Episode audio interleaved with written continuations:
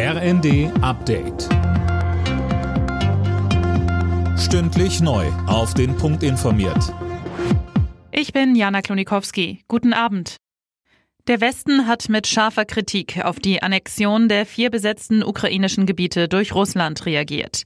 Die EU und die G7 bezeichneten den Anschluss als illegal. Man werde das niemals anerkennen. Auch die Ukraine zieht ihre Konsequenzen, Dirk Justus.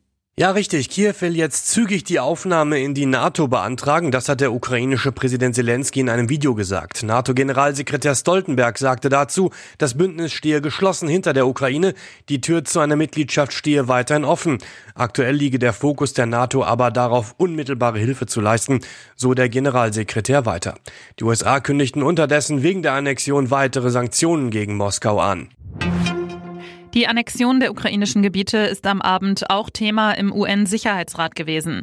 Eine Resolution, mit der die vorangegangenen Scheinreferenten verurteilt werden sollten, hat Russland dabei wie erwartet blockiert. Jetzt befasst sich die UN-Vollversammlung mit dem Thema. Deutschland steuert laut Bundesgesundheitsminister Lauterbach auf eine Corona-Winterwelle zu. Das sei auch im europäischen Ausland zu beobachten. Er appelliert deswegen an die Menschen, sich erneut impfen zu lassen. Nicht nur schwer verlaufende Erkrankungen mit dem Virus seien ein Problem, so RKI-Chef Wieler. Auch bei milden Verläufen liegen ja viele Betroffene krank im Bett und können dann nicht arbeiten gehen. Das wiederum wird in vielen Bereichen zu Personalengpässen führen. Auch in der jetzigen Situation sollten wir uns bewusst sein, welches Risiko wir eingehen wollen und welches wir vermeiden können. Das Robert Koch Institut empfiehlt weiter in den Innenräumen Maske zu tragen, um sich selbst und auch andere vor Infektionen zu schützen. In der Fußball-Bundesliga hat Bayern München nach vier sieglosen Spielen wieder drei Punkte geholt. Gegen Bayer Leverkusen gewann der deutsche Meister mit 4 zu 0.